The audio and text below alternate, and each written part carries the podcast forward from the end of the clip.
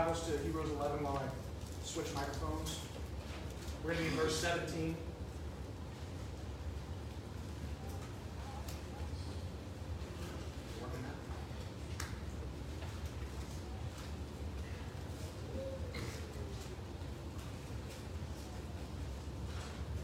How about now?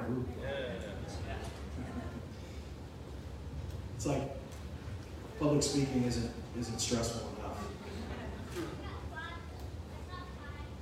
Next, if my iPad stops working, then we're gonna be it'll really be a party.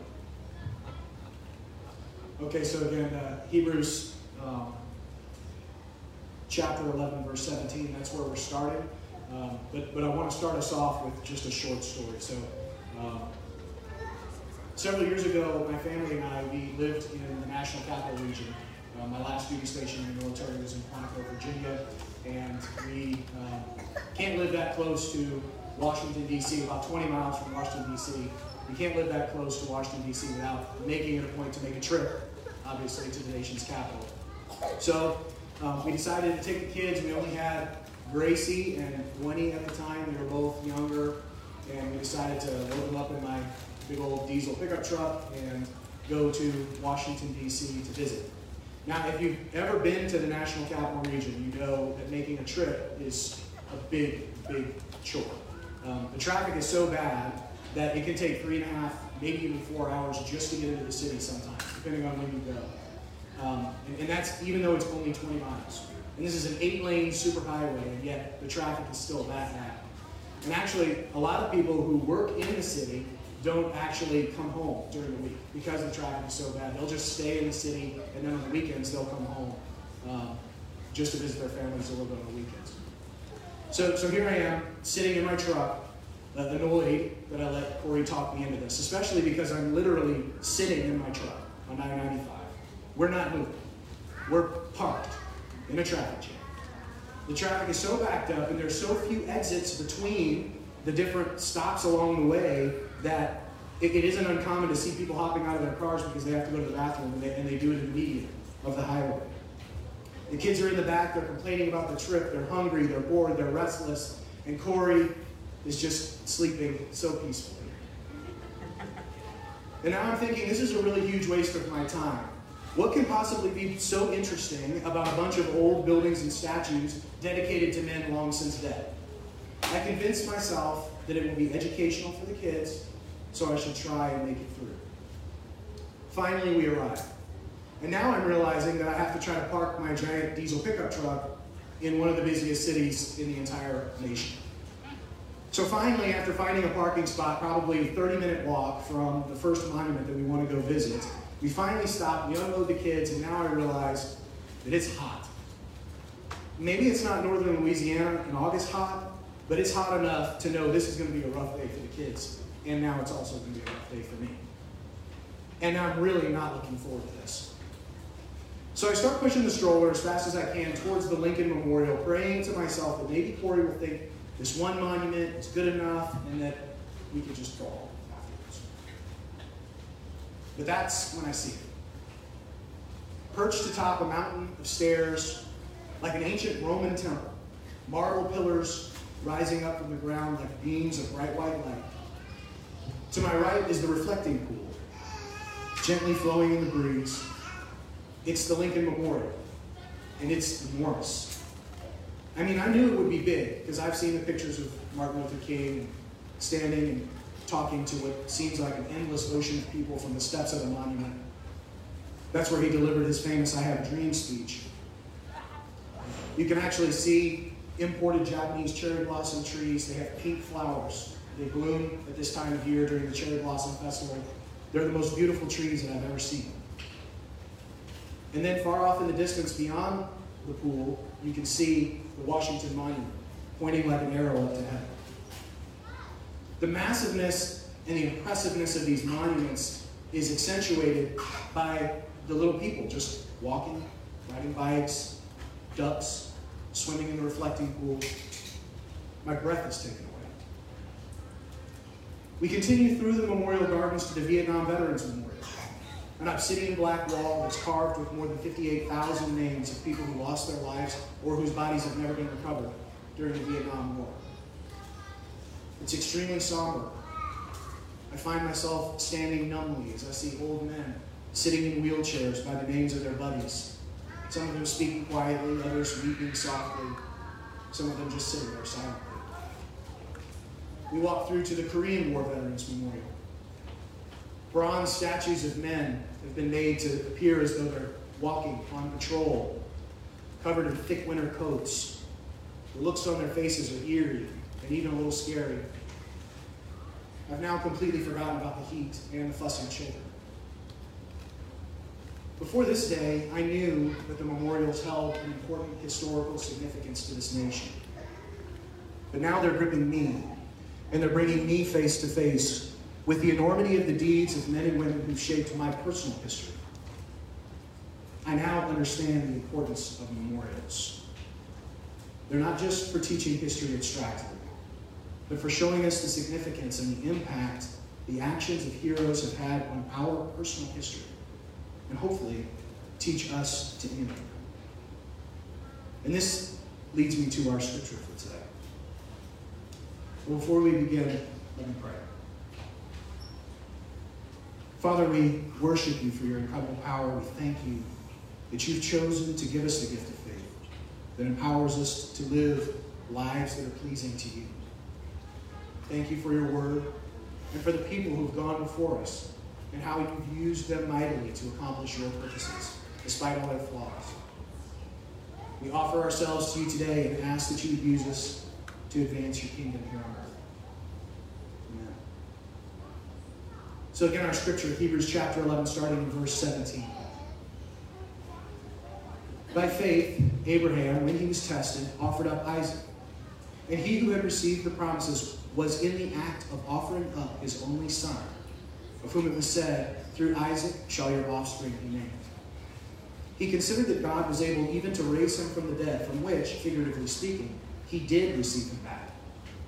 By faith, Isaac invoked future blessings on Jacob and Esau. By faith, Jacob, when dying, blessed each of the sons of Joseph, bowing in worship over the head of his staff. By faith, Joseph, at the end of his life, made mention of the exodus of the Israelites and gave directions concerning his bones. This is God's word. Today's passage picks up where Jesse left off last week, describing the faith of some of the most famous people in recorded history.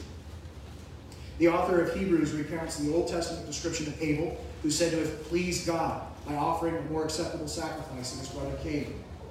The author also describes how Enoch is said to have pleased God before being caught up to heaven while still living. The author goes on to reason that Enoch must have had great faith because it's impossible to please God without believing in him. He goes on to recount the reverent fear of Noah and how through that faith Noah built the ark and saved his family. He describes the faith of Abraham through the story of Abraham leaving his family and traveling to the land of promise, not knowing where he was going and the faith of Sarah that empowered her to conceive in her old age and to give birth to the son through whom God would fulfill his promise to Abraham that his descendants would be as numerous as the sands of the seashore. This section of Hebrews is sometimes referred to as the Hall of Faith because it highlights the amazing faith of some of the most impactful people in human history. That phrase, Hall of Faith, is what reminded me of the monuments in Washington, D.C., and reminded me of that story. You'll notice that it isn't called the Vietnam War Memorial. It's the Vietnam Veterans Memorial, and the Lincoln Memorial, and the Washington Monument. These monuments are named after people, not events, because people and their actions are what is being remembered. Similarly, this section of Scripture reminds us of the amazing faith of those who've gone before us, a faith we should strive to emulate in our own lives. This passage of Scripture is also helpful to us that it really helps to define exactly what faith is. First, it involves believing in the existence of God. Not simply any God, but in the one who made his will known to the fathers through the prophets, and who in these last days has spoken his Son. Second, faith entails believing that God rewards those who earnestly seek him, that he will keep his future promises. So if the previous verses leading up to today's scripture highlight some amazing acts of faith, I'd offer that the stories told in today's scripture are even more incredible. Let's start by looking at verses 17 and 18. By faith, Abraham, when he was tested, offered up Isaac. And he who had received the promises was in the act of offering up his only son, of whom it was said, Through Isaac shall your offspring be named. This passage in Genesis chapter 22 has traditionally been called the binding of Isaac among the Jews, and in Jewish interpretation is the classic example of the redemptive power of martyrdom. This passage is also an amazing example of active faith, as described by James in his book towards the end of the Bible. Abraham's actions were evidence of an incredible faith. Here, God tests Abraham with what may be the greatest trial possible. God commands Abraham to offer Isaac as a sacrifice to him. The very Isaac whom God had previously promised would be the progenitor of the entire nation of Israel, with descendants as numerous as the stars. Contrasting this with the acts of faith attributed to Abraham earlier in the chapter, he left his home, he didn't know where he was going. He lived in a foreign land, he lived in tents. And that's not to discount the faith that Abraham had to do those things. I know that a lot of you here are transplants from other places, us included. I don't think it counts as living in a foreign land to move to Monroe, but getting up and leaving your home can be very hard and very stressful for your family. I'm not sure how many of you have ever lived in tents for any long period of time. I've done it. It's definitely a shock when you're used to living in a home with the comforts. But I think that if we're honest, leaving home, moving to a foreign land, living in tents, these can't compare to sacrificing your child. Particularly if that child has received a promise from God that will carry on your legacy far into the future and ultimately bless the entire world. This is a huge sacrifice to ask uh, Abraham to make. I, can't even imagine. I, I, when I was writing this, I'm, I'm standing here and I was thinking about trying to imagine doing this, and I just I can't. It, it's so foreign and so so it's just I can't even imagine. And we may even be sitting here asking ourselves and feeling really uncomfortable with the idea of God testing us. Are we misunderstanding what Scripture is teaching here? Does God really test us according to what it says in the Bible? In Psalm 26, verse 2, and in 139, verse 23, David seeks God's testing, asking God to examine his heart and mind and see if they were true. The account of Job is a perfect example of God allowing one of his saints to be tested by the devil. Job bore all his trials patiently, and he, quote, did not sin by charging God with wrongdoing. That's Job 122. In the parable of the sower, Jesus himself identifies the ones who fall away as those who receive the seed of God's word with joy, but as soon as a time of testing comes they fall away. James says that the testing of our faith develops perseverance, which leads to maturity in our walk with God. That's James 1, verses 3 through 4. He goes on to say that testing is a blessing, because when the testing is over and we have, quote, stood the test, we will receive the crown of life which God has promised to those who love him, James 1.12. So scripture is very clear that God does in fact test us. And if that makes you uncomfortable, then I would suggest you consider what Paul says in Romans 8.28, that our Heavenly Father works all things together for the good for those who love him for who are called according to his purpose. So if we truly believe that God is good and that he works all things together for the good of his chosen people, then we should not feel uncomfortable with the idea of Him testing us with trials and tribulations. It's interesting that when you read the Genesis narrative and the Hebrews description of the event, neither passage really spends a whole lot of time describing any sort of like inner turmoil with Abraham. In fact, the impression that you get is that Abraham regarded it as God's problem to deal with. In Romans chapter 4, verses 20 and 21, Paul says, It was for God and not for Abraham to reconcile his promise and his command. So, unlike me, who can't even imagine how horrible this would be, Abraham doesn't even appear to be shaken at all. How can this possibly be? If you've read the story of Abraham, which I'm hoping that all of you have, then how can this be the same Abraham who, when a famine arrived and he was in the promised land, fled for the safety of Egypt? even though God had promised that he would make him a great nation in the promised land. This is the same Abraham who lied to Pharaoh and to King Abimelech and said that Sarah, his wife, was his sister because he was afraid that they would kill him and take her as, as, as the wife, as their wife, even though he had been promised that his line would continue.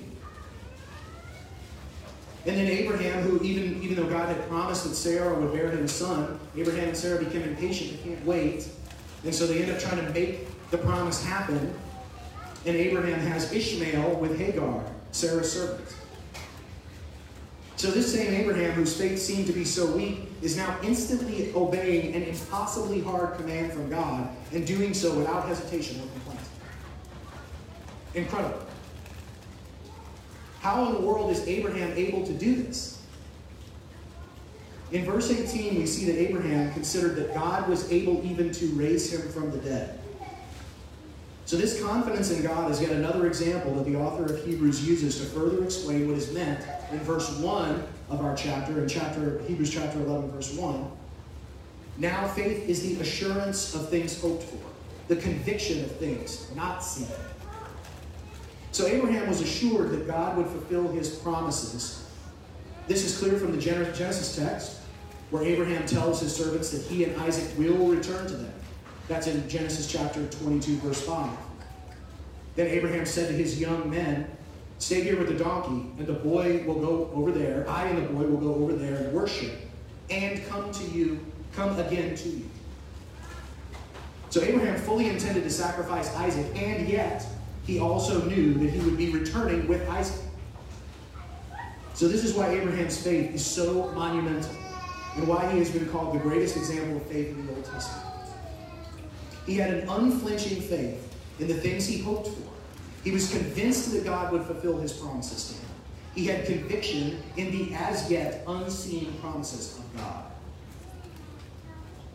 Now, as if after all of that we need even any more convincing or more examples, the author of Hebrews goes on to offer several more examples of monumental faith through verses 19 and 22 in the stories of Isaac, Jacob, and Joseph. In Hebrews uh, 11, chapter 20, by faith Isaac invoked future blessings on Jacob and Esau.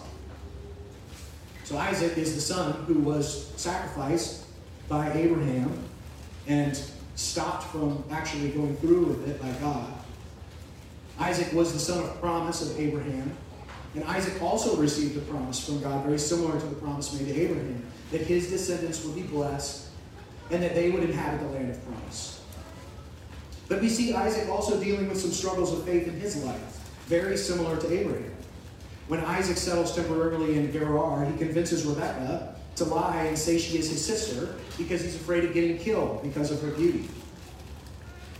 That's in Genesis chapter 26, verse 7. When the men of the place asked him about his wife, he says, She is my sister. For he feared to say my wife, thinking, lest the men of this place should kill me because of Rebekah, because she was attractive in appearance. And later, at the end of his life, even, though God had already said that the older will serve the younger, speaking of Esau relative to his brother Isaac, Esau being the older brother, Isaac being the, I'm sorry, uh, uh, Jacob, uh, Jacob being the younger brother, Isaac still struggles with custom. He attempts to give the best blessing to his firstborn son, to Esau, instead of to Jacob. Again, you can read the entire account of this in, in Genesis chapter 27 and I, I would recommend that you, that you do so. Suffice to say, Isaac attempts to bless Esau in a way that would have contradicted the promises of God. Specifically, you can, you can read in verses 26 through 29, remembering in this moment, Isaac thinks he's blessing Esau. So, starting in verse 26 of Genesis chapter 27. Then his father Isaac said to him, Come here and kiss me, my son. So he came near and kissed him. And Isaac smelled the smell of his garments and blessed him and said, See, the smell of my son is as the smell of a field that the Lord has blessed.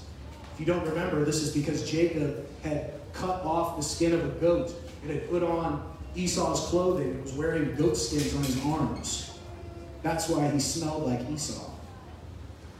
verse 28 May God give you of the dew of heaven and of the fatness of the earth and plenty of grain and wine, Let peoples serve you and nations bow down to you. Be Lord over your brothers, and may your mother's sons bow down to you.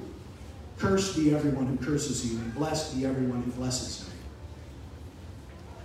So even though Isaac had attempted to give what God had already said would be Jacob's blessing to Esau, God's purposes are not thwarted by our plans. So the blessing above, which Isaac had intended for Esau, was given to Jacob because Jacob had conspired with his mother to take that blessing. then when Isaac learns that the intended blessing that he meant to give to Esau was given to Jacob, he's upset, but he still understands with full conviction that God's promises are God's promises and they will be fulfilled. In Genesis chapter 27, verse 33, then Isaac trembled very violently and said, Who was it then that hunted game and brought it to me? And I ate it all before you came, and I have blessed him. Yes, and he shall be blessed. It's important here to know that the author of Hebrews doesn't discuss much of the details of the deception of Isaac, or, even really give the contents of the blessing. The contents of the blessing are only given in Genesis, they're not in Hebrews. So, so this letter, it's important to remember, was written to Hebrew people, so they would have been very, very familiar with these stories. Instead, the author chooses to focus on Isaac's faith in the future blessing. Moving on to Jacob, Hebrews chapter 11, verse 21. By faith, Jacob, when he was dying, blessed each of the sons of Joseph, bowing in worship over the head of his staff. This verse is a brief retelling of Genesis chapter 48, verses 1 through 22. It's interesting to note that the author of Hebrews chooses the blessing of Ephraim and Manasseh to highlight the faith of Jacob, rather than the blessings of all the other patriarchs that are recorded in the very next chapter, chapter 49. It isn't really clear why the author chose this particular blessing as the example, as opposed to the blessing of the other patriarchs. But here are some interesting facts about it. Ephraim and Manasseh weren't Jacob's actual sons, they were Joseph's sons. And in the blessing, Jacob chose to bestow the greater blessing on Ephraim, the younger, rather than Manasseh, the older. This is very similar to the way that Isaac had blessed him over Esau. And this was also in spite of the protest of Joseph. In Genesis chapter 48, verses 17 through 19, when Joseph saw that his father laid his right hand on the head of Ephraim, it displeased him. And he took his father's hand to move it from Ephraim's head to Manasseh's head. Joseph said to his father, Not this way, my father. Since this one is, your, is the firstborn, put your right hand on his head. But his father refused and said, I know, my son, I know. He also shall become a people, and he also shall be great. Nevertheless, his younger brother shall be greater than he, and his offspring shall become a multitude of nations. So here again we see Jacob, despite his checkered past of conspiring to steal his father's blessing, in the end exemplifies an active faith that is assured of things hoped for, of the promises of the future, even though the circumstances seem odd and outside of custom, taking his grandsons as his sons and blessing the younger over the older. Jacob has full confidence in God's ability to desire to fulfill his promises to him. And again, the author of Hebrews chooses this story to reinforce his message of faith, hoping for the fulfillment of those future promises. Finally, in verse 22, we see Joseph as our next example of monumental faith. Hebrews chapter 11, verse 22. By faith, Joseph, at the end of his life, made mention of the exodus of the Israelites and gave directions concerning his bones. The life of Joseph is an incredible story It takes up a large part of the book of Genesis. And again, I would highly encourage you to reread the story of Joseph in your personal study time. But by way of study, Joseph was one of the 12 sons of Jacob. He was hated by all of his brothers because of how much Jacob loved him. Remember, he made him a special multicolored coat. So all his brothers conspired to kill him. He, he survived. He was enslaved, and he was ultimately sold into service of a high ranking Egyptian man named Potiphar. After some very dramatic events in the household of Potiphar, Joseph finds himself in prison. And then again, freed from prison in order to help Pharaoh. This helping of Pharaoh elevates Joseph to the position of prime minister in Egypt. And through Joseph's leadership, Egypt is saved from famine, and many of the nations around Egypt as well, saved from famine. And ultimately, in the end, he's reunited and reconciled to his brothers and his father. And now we see him on his very deathbed, full of faith. He's prophesying the exodus from Egypt, even going so far as to ensure that his bones would not be left there. As commentator Matthew Henry puts it, though he had lived and died in Egypt, yet he did not live and die an Egyptian, but an Israelite. He preferred a significant burial in Canaan to a magnificent burial in Egypt. Joseph had such confidence in the promises of God for the future that he refused the incredible honor that he was due as prime minister of Egypt. And again, despite all of the incredible stories of faith from the life of Joseph, the author of Hebrews chose this particular story to reinforce his point that faith is the confidence that God will fulfill his promises for the future. So, what should we take away from these few and yet incredibly rich verses of Scripture? My first point for you to remember is that God empowers imperfect people with monumental faith. We know from our study of the Old Testament that none of the people called out today were perfect. As I said before, Abraham struggled with fear of death at the hands of Abimelech, tried to force God's promises by having a son with Hagar. Isaac attempted to change the plan of God, attempting to bless his firstborn son Esau over Jacob, despite God's explicit plan. Jacob conspired with his mother to steal his birthright, the birthright and the blessing of Esau, his own brother. Joseph struggled with pride through his youth and arrogance and had to be humbled before he could be used by God. And yet, these four people are highlighted as having monumental faith by the author of Hebrews. Contrast this with how we treat our heroes today. I mentioned my visit to the National Mall and the Memorial Gardens in Washington, D.C., described the breathtaking Lincoln Memorial and the Washington Monument, among others. Were these men perfect? Of course not. But for some reason, we treat them as perfect. I remember as a kid hearing the story that Washington, when he was a six year old boy, refused to lie to his father about chopping down a cherry tree, proclaiming that he could not tell a lie. Why do we insist on elevating the heroes of history to these demigod statuses? It makes them almost impossible to believe in because no one is perfect, and we all know that. One of the reasons given throughout history that you can trust what the Bible teaches is the way that it treats its heroes. In almost every case, the heroes of Scripture have some very serious character flaws. But faith in God and obedience to His commands transforms them into the heroes they become. It's in this way that God Himself becomes the hero, not people. We can still seek to imitate their faithfulness, but we cannot idolize them and make them the focus of our praise and worship.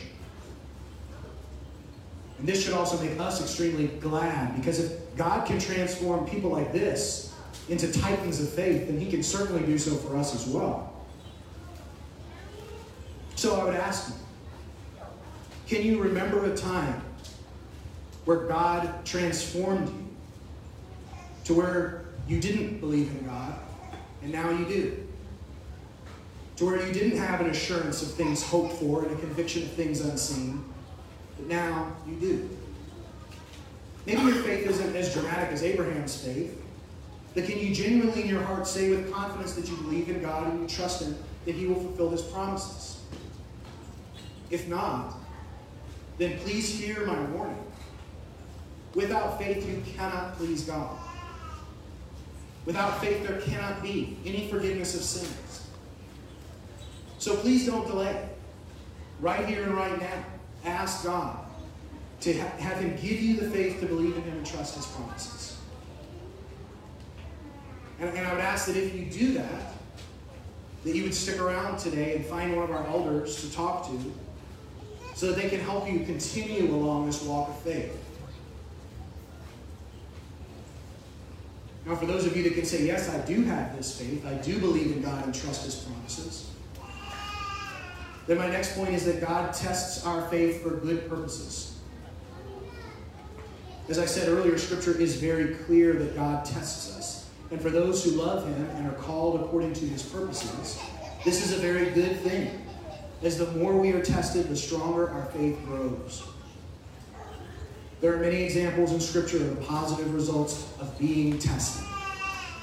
The psalmist likens our testing to being refined like silver, Psalm 66:10. Peter speaks of our faith as of greater worth than gold, and that's why we suffer grief in all kinds of trials, 1 Peter 1, 6 through 7.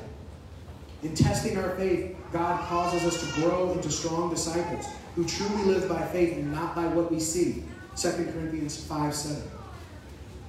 When we experience the storms of life, we should be like a tree that digs its roots even more deeply for a greater grip in the earth.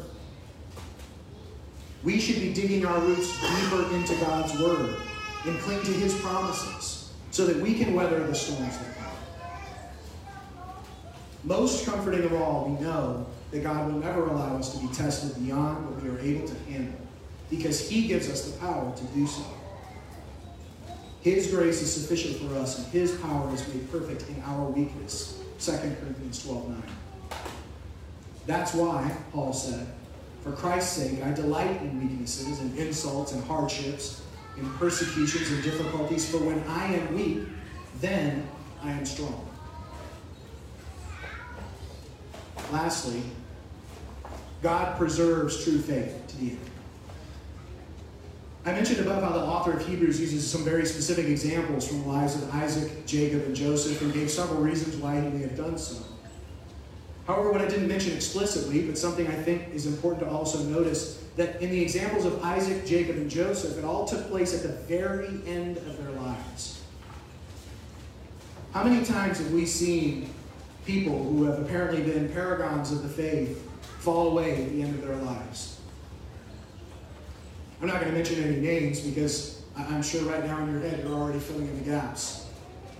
Suffice to say, we see it over and over again. Scripture is very clear that if you are truly a believer, your faith will persevere to the end. This sounds scary at first, at least to me. How in the world will I make sure that my faith perseveres to the end? I can't even go one day without sinning, either openly or in my heart. So what do I do? I, I discipline myself. I put controls in place, tighter and tighter restrictions on what I do. The tighter the reins I hold, this will keep me from stumbling and losing my faith, right? Except for that it doesn't work. In my current state and in our current state, there's nothing we can do to preserve our faith to the very end. Our hearts are too prone to wander on their own. Now, what I'm not saying here is that we shouldn't discipline our bodies and minds. Nor does it mean that we should throw caution to the wind and expose ourselves to all sorts of temptation so that grace may abound. Even just a very quick cursory skimming of the Bible will reinforce that point over and over again. What I'm saying here is that we can't do this through discipline and rules alone. What hope do we have? Philippians chapter 1, verse 6. And I am sure of this, that he who began a good work in you will bring it to completion at the day of Jesus Christ. Paul describes the good news of the preserving power of God here by making three points. First, Paul reminds us that since God has begun our salvation, we can rely on Him to complete it. He who began a good work in you will bring it to completion. God always finishes what He starts, especially the salvation of His people. Second, Paul says that God, having begun his work in our lives, will bring it to completion. This indicates that God not only guarantees the completion of our salvation, but he is the one who is actively involved in the believer's life to bring it to pass. God works sovereignly in our lives in the way a craftsman works to finish a product he has created. He smooths out the lines, sands the rough places, and puts its pieces together in proper proportion. Dr. Martyn Lloyd-Jones writes God does not merely initiate the work and then leave it, He continues with it. He leads us on, directing and manipulating our circumstances, restraining us at one time and urging us on at another. Paul's whole conception of the church is that it is a place where God is working in the hearts of men and women. Third, we can see in Philippians 1 6 our certainty of successful completion if God's serving work truly has begun in us. Far from dreading the future, as we must if we look for signs of hope within ourselves, every believer possesses a hope that is certain for the most joyful, glorious, and holy destiny through faith in Jesus. If you've not read Pilgrim's Progress, I recommend that you do so. It's an incredible book.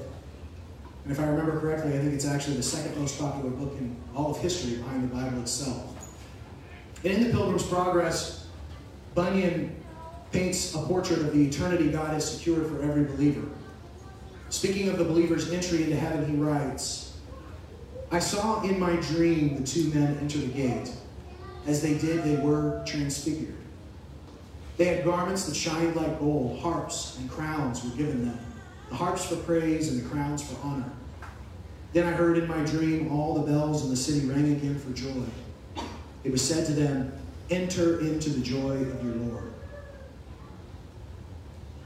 So, if you can't sit here today and say with confidence that you believe in God and you trust His promises for the future,